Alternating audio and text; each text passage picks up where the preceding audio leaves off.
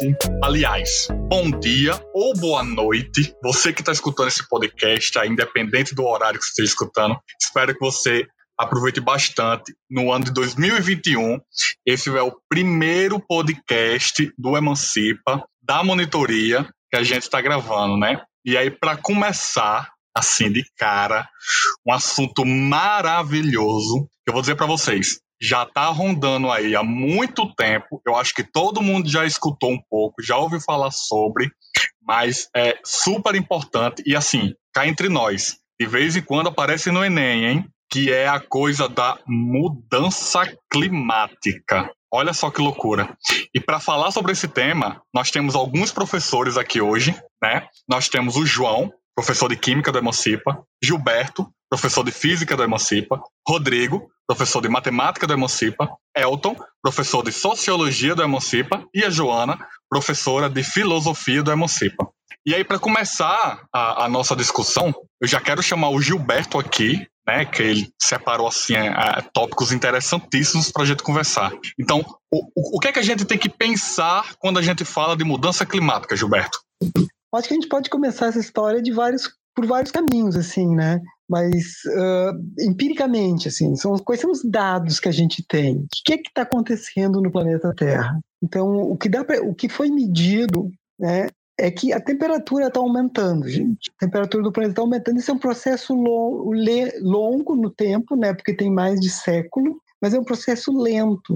Então, é, a gente não, não, não percebe isso, assim, de um ano para o outro. A gente percebe isso ao longo das gerações.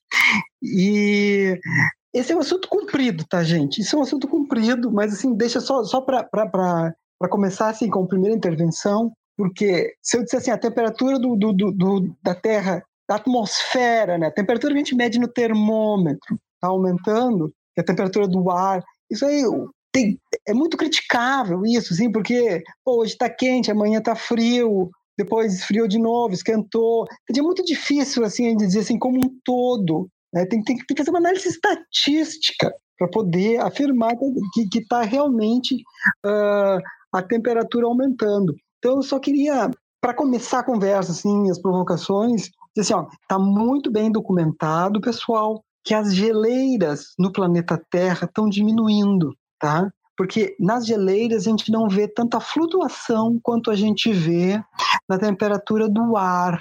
Né? Então, assim, a geleira dos picos nevados, seja lá do Everest, do lá no Monte Quênia, mesmo as, as, as geleiras da Antártida, da Groenlândia e o Polo Norte como um todo estão diminuindo de área. Ou seja, o planeta Terra está degelando onde tem gelo. Então tá, esse é meu começo aí, Mike. Passar a palavra.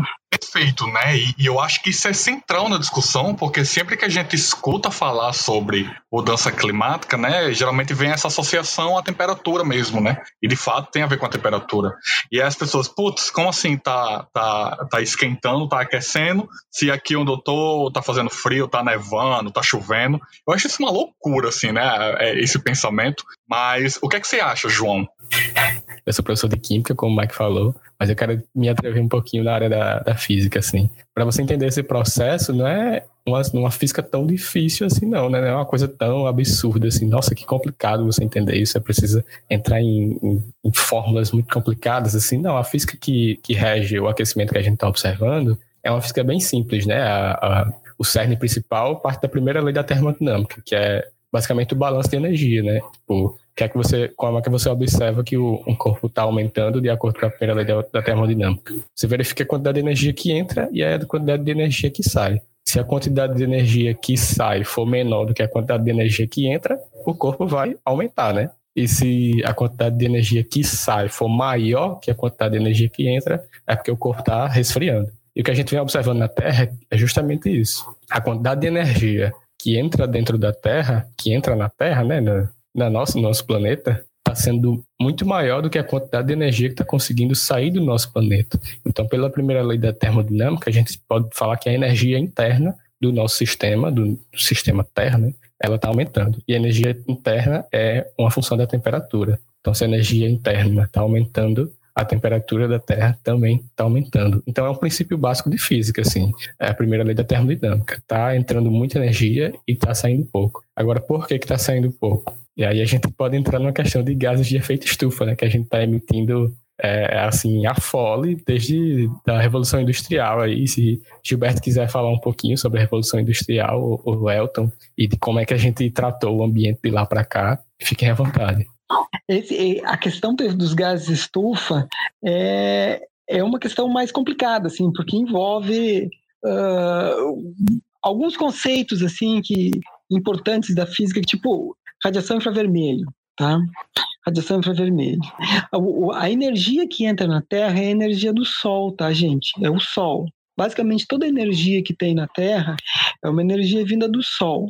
E só que a Terra está o tempo todo aquecendo e ela reemite para o espaço essa energia, porque ela não tem ela não, superaquecimento. Isso é uma coisa fácil de observar, por exemplo, assim, quando a gente uh, se dá conta que ao longo da noite vai ficando frio, né? Todo mundo aí que gosta de uma boemia, gosta de uma madrugada, sabe que de madrugada é mais frio do que no começo da noite. Por que, que de madrugada é mais frio? Porque a Terra passou a noite inteira emitindo calor, sabe? Entendi. O lado da Terra que está voltado para o Sol está aquecendo, o lado que está que, que tá na sombra do Sol, né, está emitindo. Na verdade, todo mundo está emitindo, mas a gente é mais visível na noite. É mais visível esse fenômeno na noite. A Terra emitindo energia para o espaço. Só que não é tão simples assim uh, emitir energia, porque a atmosfera ela deixa, ela deixa passar muito bem a energia visível. Quer dizer, a luz visível, a luz que vem do Sol, tá? A atmosfera, daí a gente diz assim, ó, ah, a atmosfera é transparente. A atmosfera é transparente. Se eu perguntar para vocês se a atmosfera é transparente, todo mundo vai dizer: ah, é claro que a atmosfera é transparente. Eu estou aqui enxergando as coisas em volta de mim. Por quê? Porque eu vejo através da atmosfera. Só que a atmosfera é transparente para a radiação visível, que essa, essa faixa do, do espectro eletromagnético que, que tem as que são das cores, sabe? O problema é que a, que a atmosfera não é muito transparente no infravermelho, que é onde a Terra emite. E aí a atmosfera ela funciona como um cobertor, ela, ela, ela retém a energia. E, e, essa capacidade da atmosfera de reter energia depende dos gases que vão estar na atmosfera. E o gás carbônico é um deles, é o gás por excelência que vai ajudar a, a, a deixar a atmosfera opaca a radiação infravermelho, tá? Mas assim, ó, a gente só começou a falar radiação infravermelho, eu vou, eu, eu, vou passar essa bola, porque é uma conversa meio comprida, tá? É uma conversa comprida. João me ajuda aí, outro alguém me ajuda aí. Eu posso, posso tentar segurar essa bronca da radiação infravermelha. É mais ou menos assim, quem já assistiu, quem conseguiu assistir a, a aula de química, a primeira aula de química desse ano da Emancipa, a gente estudou um pouquinho sobre o modelo atômico de Dalton, né? E como é que Dalton explicava o átomo dele. E no finalzinho da aula eu mostrei algumas aplicações do conceito de Dalton. E aí eu mostrei que uma das coisas que o modelo era útil é quando a gente queria modelar as moléculas simples, né? Moléculas, sei lá, de até três, três átomos, como a água, por exemplo, H2O, né? Tem três átomos. A gente consegue modelar essa molécula tranquilamente. E aí, lá no simulador que eu mostrei, eu mexia um dos átomos. E aí você via que toda a molécula balançava, né? Porque a estrutura da molécula não é toda rígida a gente representa uma ligação química por um gravetinho, né, um pauzinho assim, só que o mais correto seria que a gente representasse por um, um elástico, sabe? Vamos dizer assim. Porque se a gente aplicar uma determinada força, você consegue esticar ou encurtar a ligação. Ela funciona como uma mola, sabe? A ligação química. Em moléculas que têm três ou mais átomos, a gente tem essa relação de vibração muito intensa, né? A oscilação. E aí, determinadas, determinadas moléculas, elas vibram toda vibração ela emite uma frequência, né? E aí, como essa frequência é muito baixa, às vezes ela pode entrar em ressonância com um, alguma frequência de alguma radiação eletromagnética. E aí, para a nossa sorte ou para o nosso azar, os principais gases que estão na nossa atmosfera, eles possuem uma frequência que são muito parecidas com a frequência de calor que a Terra emite, né? Com a frequência da radiação do infravermelho térmico, que é o calor, basicamente, a temperatura que a gente sente. A gente deve ao enxergamento térmico. Então, o que aqui acontece? Quando esses, esses gases vibram na mesma frequência que uma, uma onda, que uma energia, eles, eles capturam essa energia, né? Eles ficam com essa energia para si. Então, o que acontece é isso. A Terra emite a radiação, né, a energia que ela captura do Sol, ela tenta emitir de volta para o universo, só que os gases que estão em volta da Terra, eles capturam essa energia.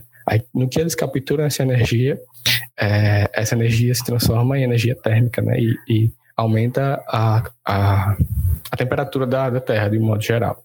Isso é extremamente interessante, assim, e a gente deve a nossa existência à existência de gases de efeito estufa. Então, assim, não significa que eles que acontecer isso é uma coisa ruim, mas quando a gente faz isso acontecer em excesso, aí a gente transforma numa coisa péssima. Porque, por exemplo, algumas leis da física, se eu não me engano, é a lei de Stefan Boltzmann, algumas são é uma física um pouco mais complicada do que essa, mostra que se não fossem os gases de efeito estufa, se a Terra conseguisse emanar toda a radiação que ela que ela absorve de volta para o universo, o nosso planeta teria mais ou menos menos 18 graus Celsius. Ou seja, seria tudo congelado, né? Ou assim, a gente basicamente não, não, não conseguiria existir, né? Mas o nosso planeta tem uma temperatura amena e confortável para a gente por causa da existência dos gases de efeito estufa. Só que o que a gente está fazendo é emanar esses gases de efeito estufa numa, numa velocidade, assim, numa taxa nunca antes vista na, na história recente da Terra. Então a gente está aumentando a temperatura do planeta de uma forma muito rápida, né? E o planeta vai ficar aí, ele vai sobreviver. Agora nós, eu já não sei, né? Isso é extremamente importante, João, que você falou. Entender que o efeito estufa ele é essencial para a vida, né? É literalmente vital. Sem ele a gente não tava aqui, né? Enquanto espécie humana. Mas Elton, me diz uma coisa: tem outro ponto de vista que a gente pode observar a mudança climática?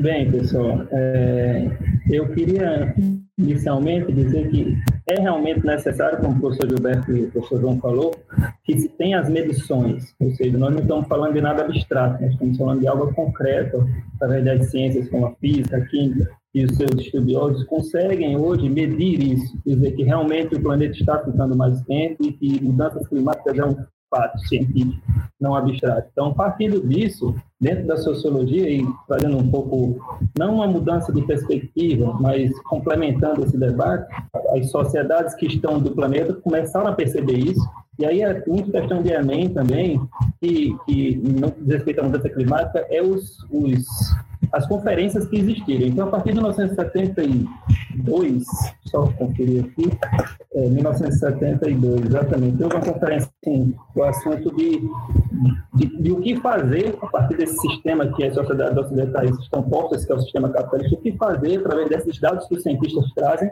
para diminuir essas, essas questões climáticas. E aí, a partir disso, houve, houve debates políticos, sociológicos, evidentemente científicos para embasar, e tivemos uma grande conferência chamada eh, Rio Eco 92, que foi no Brasil. Então, a partir de 92, esses debates ficaram mais extensos, as pesquisas em cima disso, das mudanças climáticas também. E em 97, o protocolo de Kyoto, no Japão, que, que, fez com que alguns países assinassem esse protocolo, ou seja, já realmente finalizando que os países e suas sociedades deveriam seguir alguns, alguns, é, algumas determinações com a questão de, de emissão de gases, etc, etc. E mais é, recentemente, em 2015, o, o, o, o Tratado de Paris, que vem sempre, essa, eu, eu, digo essa sequência porque realmente é uma sequência que cai muito no Enem, e, e falar desses, desses quatro pontos que eu citei aqui é importante para entender que, se, se for citado isso, é realmente um debate sobre mudança climática e se demonstra muito importante. Isso é muito importante, Aldo, que você está colocando, né? Porque você está trazendo para gente que foram medidas governamentais, a priori, né, tratados e tudo mais, visando essa, essa mudança climática que está acontecendo na nossa sociedade, né? É, é muito interessante entender como isso ocorre. Mas me diz uma coisa, Rodrigo. O que é que você tem a dizer da mudança climática? Fala para mim. Cara, muito interessante esse papo filosófico, físico, químico, matemático, espacial aí sobre a, as mudanças climáticas. Interessante aí a fala do nosso colega Elton falando desses eventos, né, que vem acontecendo. Eu andei pesquisando aqui, interessante. O último que houve foi justamente esse aí, né, a cúpula do clima em Paris em 2015 e já estava agendado um próximo para 2020, né, em Glasgow, na Escócia. Aí não não aconteceu por causa da pandemia, mas já está agendado para 2021, se não me engano, em outubro ou novembro já vai ter isso aí. Então a preocupação com essa questão climática é, é evidente, né? E como eu gosto muito de números, eu pesquisei aqui alguns dados para os nossos ouvintes, para nós todos aqui. Eu, inclusive, eu fiquei curioso com alguns dados, né? A pesquisa sempre traz isso e é interessante. Então, o, o, os gases do efeito estufa, né? Quase 80%, ou seja, 76% dos gases do efeito estufa é o, é o CO2, né? O dióxido de carbono. Aí depois, completando a, a porcentagem, vem veio o metano, que é 16%, o protóxido de, de nitrogênio, 6%, e os gases fluor, fluorados, 2%. Né? Então, quase 80% dos gases emitidos vem da, vem da, do, do CO2, né? que, que é proveniente da, das energias fósseis, né? que as principais que a gente sabe são, é o carvão mineral, o gás natural e o petróleo. Né? Essas fontes de energia aí é, é, é, que o homem faz uso,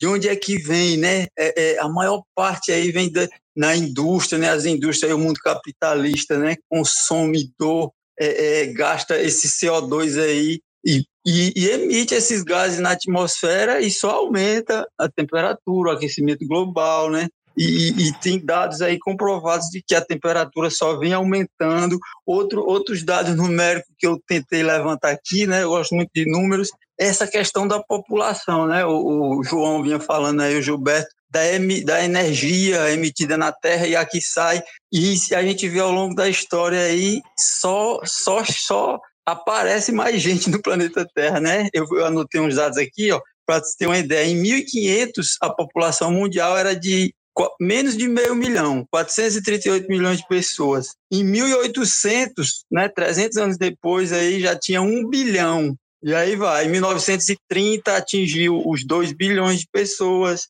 Em 63 já atingiu 3 bilhões. E aí vai. Em 87, 5 bilhões. Em 99, 6 bilhões. 2011 chegou na cifra de 7 bilhões de pessoas no planeta Terra. E atualmente, né, segundo a ONU, em 2020 já tem 7,7 bilhões de pessoas. Então, é, é, essa quantidade de gente com certeza emite mais energia, né? É, é, quanto mais gente, e a tendência é só aumentar. E as expectativas, é, né, os, os estudiosos projetam aí para 2050 9,7 milhões de pessoas. E em 2100 chegar a 11 bilhões de pessoas. Diga aí, é só chegando mais gente. E tinha um dado também que eu achei interessante, eu queria a opinião dos colegas sobre essa questão né, da pandemia e as mortes que vêm acontecendo. Tem um dado aqui que fala que nascem 270 mil pessoas por dia e morrem 115 mil pessoas. Né? Ou seja, nasce mais gente do que morre, felizmente, né? Ainda bem que, embora com tantas mortes aí,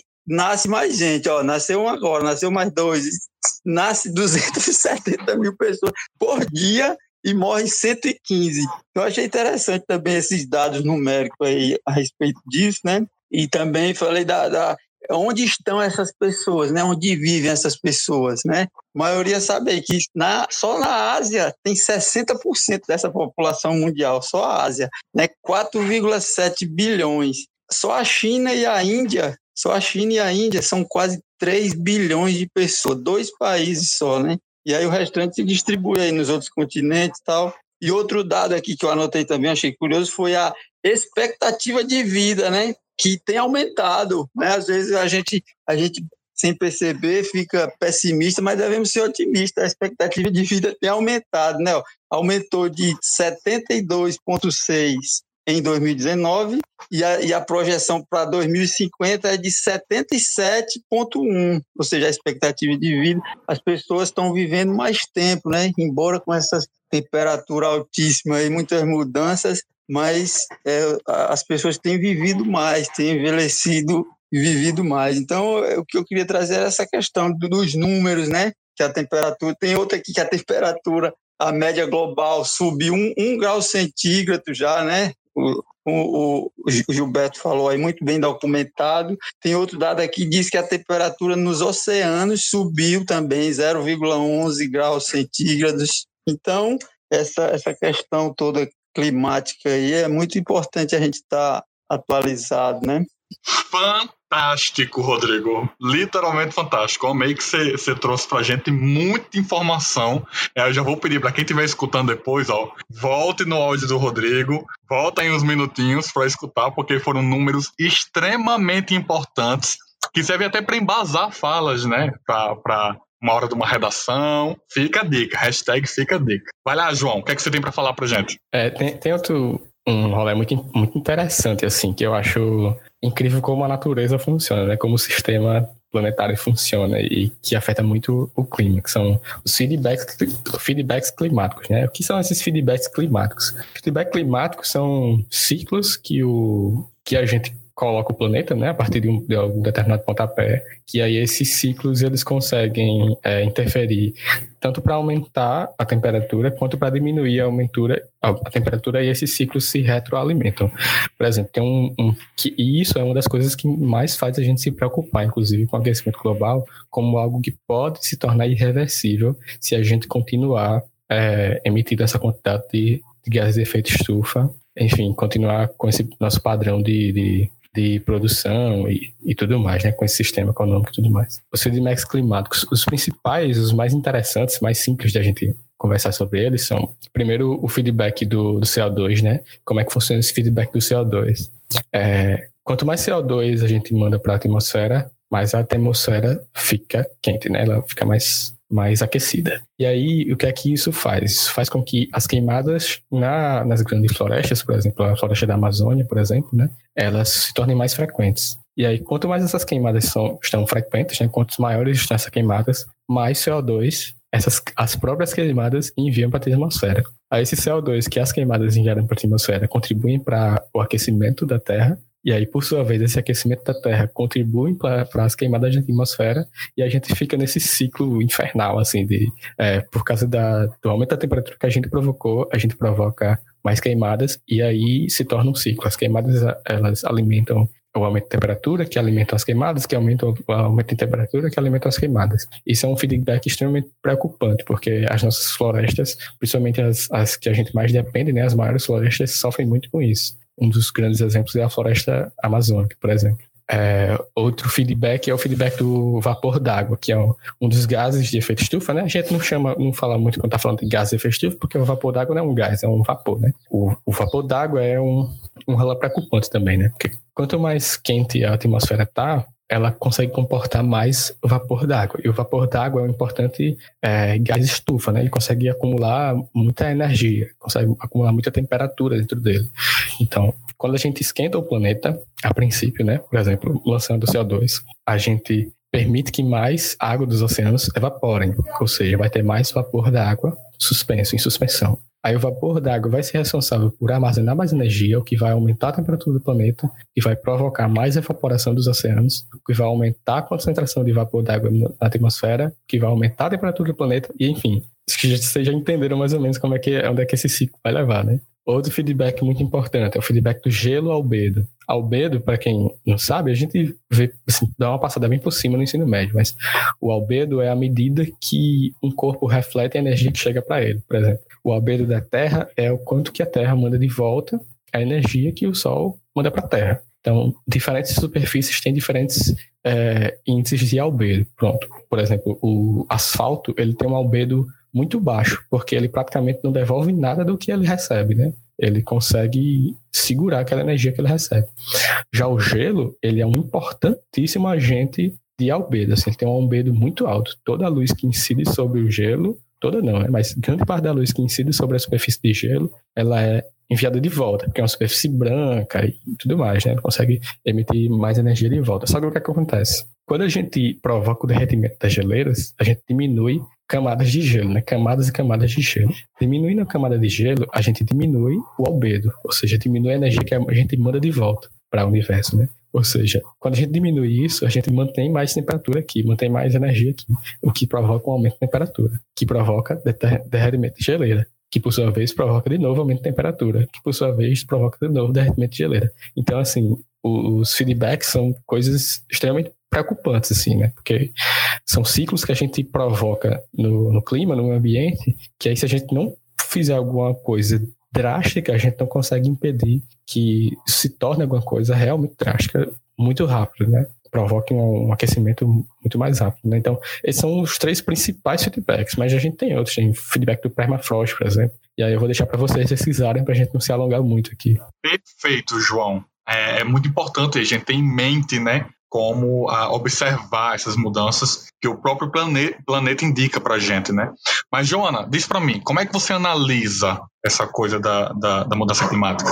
Então, Mike, é, é, a gente está vendo tantas, tantos debates, né, tantas ideias interessantes acerca de, de várias áreas né, na questão da, da, das mudanças climáticas, e aí a gente fica pensando, poxa, mas e a filosofia? Onde é que a filosofia entra na, na questão climática, né? A filosofia ela vai entrar no, nas discussões sobre é, a mudança climática quando a gente parar para pensar, por exemplo, que com todo o consumo de produtos descartáveis, plásticos, poluição, venenos agrícolas, gases nocivos, a desertificação, que é um processo que vem acontecendo é, junto com a urbanização né, no mundo, quando a gente para para pensar nessa questão consumista, como o capitalismo movimenta o mundo, e isso causa uma escassez de recursos, a gente vê o impacto da ação humana sobre a natureza. E o quanto é importante a gente discutir cada vez mais isso, no sentido, por exemplo, das aspirações culturais que nós temos é, em conflito com os nossos desejos pessoais. Um filósofo que ajuda muito nessa questão é o Peter Singer.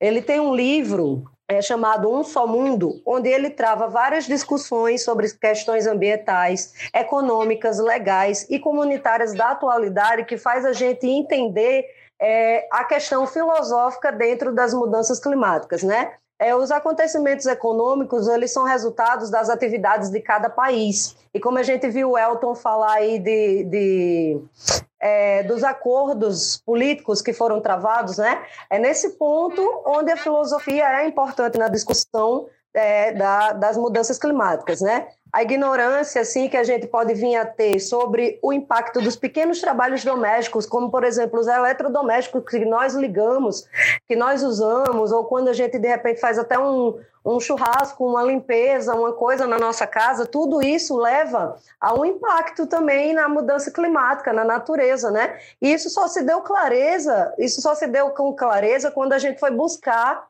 reverter a questão da diminuição da camada de ozônio, assinando um protocolo na cidade de Montreal que propunha a eliminação do CFC. Eu acho que todo mundo lembra dessa discussão, que o CFC é um produto utilizado em muitos aerossóis, em geladeiras, e quando a gente percebeu que o uso em larga escala desse produto estava é, causando a diminuição da camada de ozônio, é que se parou para pensar sobre as questões climáticas e abordar elas de maneira é, é, humana também, né? Quando se pensou é, a filosofia, ela vê a poluição como uma forma de externalidade.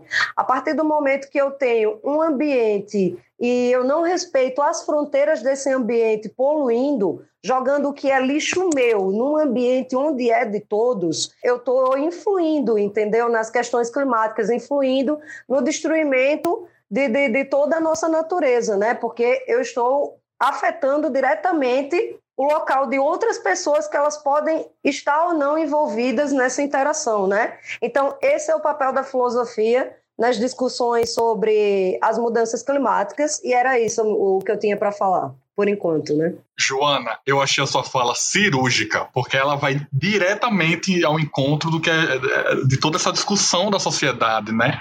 É, é, você traz essa, esses acordos, né? E depois a gente vai colocar na descrição do podcast tudo bem direitinho, não se preocupem. Mas quando você fala do CFC, é uma loucura, né? E aí só para termos de, de, de né, para conversar aqui com vocês, quando foi dado conta da, do perigo que fosse o CFC, demorou mais de uma década para se dar conta né, dessa coisa toda e parar a produção. Mas é, é ainda existe CFC, gente, na, na, na atmosfera, e está para lá de mais de 100 anos, né? O, o, a, o tempo de vida da, desse CFC na, na, na, nossa atmosfera, né? Então tem aí, meu filho, vai com, a, o que a gente lançou na, lá para a banda de 1990, né? Ainda vai ficar aí, meu Deus do céu, mais de um, uma, um século, né? É, é, rodando a atmosfera e comendo a, a, a, nossa camada de ozônio. Mas, Gilberto, eu queria ouvir mais um pouquinho de você, para a gente já ir finalizando esse nosso encontro. Vou anotei algumas coisas aqui, dar uns comentários gerais. Porque essa, essa discussão toda é muito complexa, né? Ela envolve muitas vertentes, tá? Então, assim, por exemplo, o que o Rodrigo falou sobre a superpopulação é central, entende? Quanto mais gente no planeta, maior o consumo de energia e maior o consumo de energia fóssil também, tá? Então, vai acabar aumenta o consumo de energia fóssil, aumenta CO2 e isso uh, acelera o, o, aquecimento global. Mas, por outro lado, a Joana também tem razão, tá? Porque existem crescimentos e crescimentos, né? A gente pode crescer economicamente e a gente pode ter mais pessoas no planeta sem necessariamente ser consumista. A gente pode reduzir o consumo. Tá? Claro que isso vai contra o, o, o, o capitalismo. Né? O capitalismo quer vender, vender, vender, vender, vender, industrializar, produzir coisas, joga descartáveis, sabe? Mas se a gente for mais consciente, a gente consegue uh, produzir muito menos CO2. Tá? Então isso, isso, isso, também isso também é claro, né? Mas eu queria também falar algumas coisas assim pontual, algumas coisas uh, uh, que foram ditas que eu acho umas observações linguísticas. Aqui não, ninguém, não tem ninguém no português aqui, mas deixa eu comentar que o albedo, o João estava falando sobre o albedo, albedo vem de álbum que é branco. É a mesma palavra de alvejante. Alvejante é que deixa branco. Né? Olha só que legal. Porque é, o, o, porque é um, é um feedback importante, né? Um feedback importante. Quanto mais gelo, quanto mais gelo no planeta, mais o planeta fica branco. Mais branco ele reflete. Tá? Se ele reflete, é bom né? É bom, não, não deixa aquecer o, o, o, planeta. Mas se você derreter o gelo, você vai entrar num, num feedback de aquecimento. A palavra feedback, eu também queria fazer uma observação linguística. Feedback significa alimentar para trás. Back é para trás e feed é alimentar. É, por incrível que pareça, tem uma tradução disso no português que é retroalimentação. Olha que palavra, retroalimentação, alimentar para trás. É isso aí mesmo, alimentar para trás. Porque tu vai ficar, ou retroalimentar, né? Retroalimentar o, o sistema, tá? E agora, só para fechar, gente, só para fechar aqui, ó a humanidade, a gente não, não vamos deixar de perder a fé na humanidade, porque a humanidade fez algumas coisas muito incríveis, assim. Na, a humanidade, às vezes, conseguiu perceber as bobagens homéricas que ela estava cometendo, como, por exemplo, na, na, destruição da camada de ozônio através dos CFCs, tá? clorofluorcarbono. É uma, um, uma família de compostos químicos de carbono e cloro que são altamente destruidores do ozônio estratosférico. A princípio, isso não tem nada a ver com, com, com efeitos, com, com aquecimento global, nem com efeito estufa, são duas coisas completamente diferentes. Mas a humanidade, através de uh, acordos, especialmente o Acordo de Montreal, tá, conseguiu barrar a produção de CFC no planeta. Uau, parabéns para a humanidade.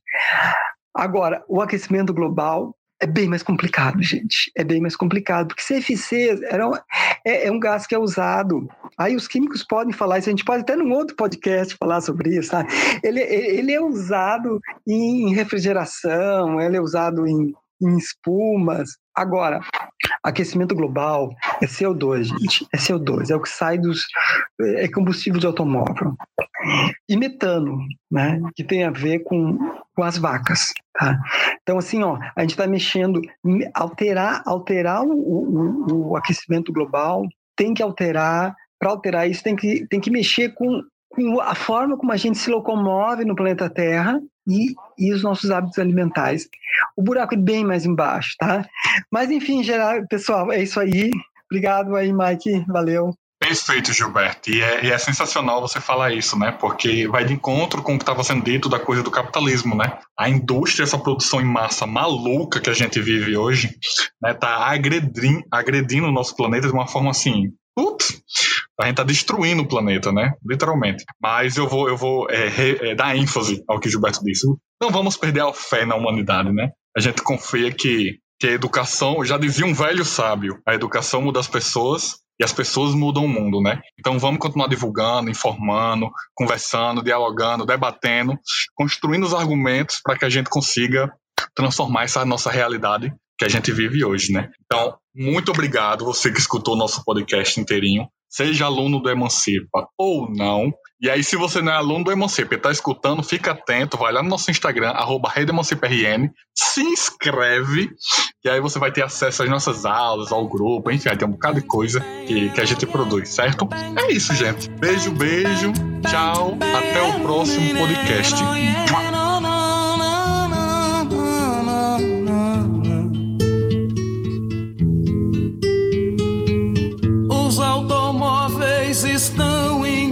Invadindo a simples cidade.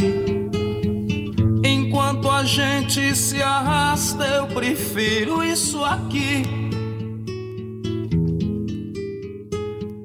Os automóveis são livres e agora é preciso coragem.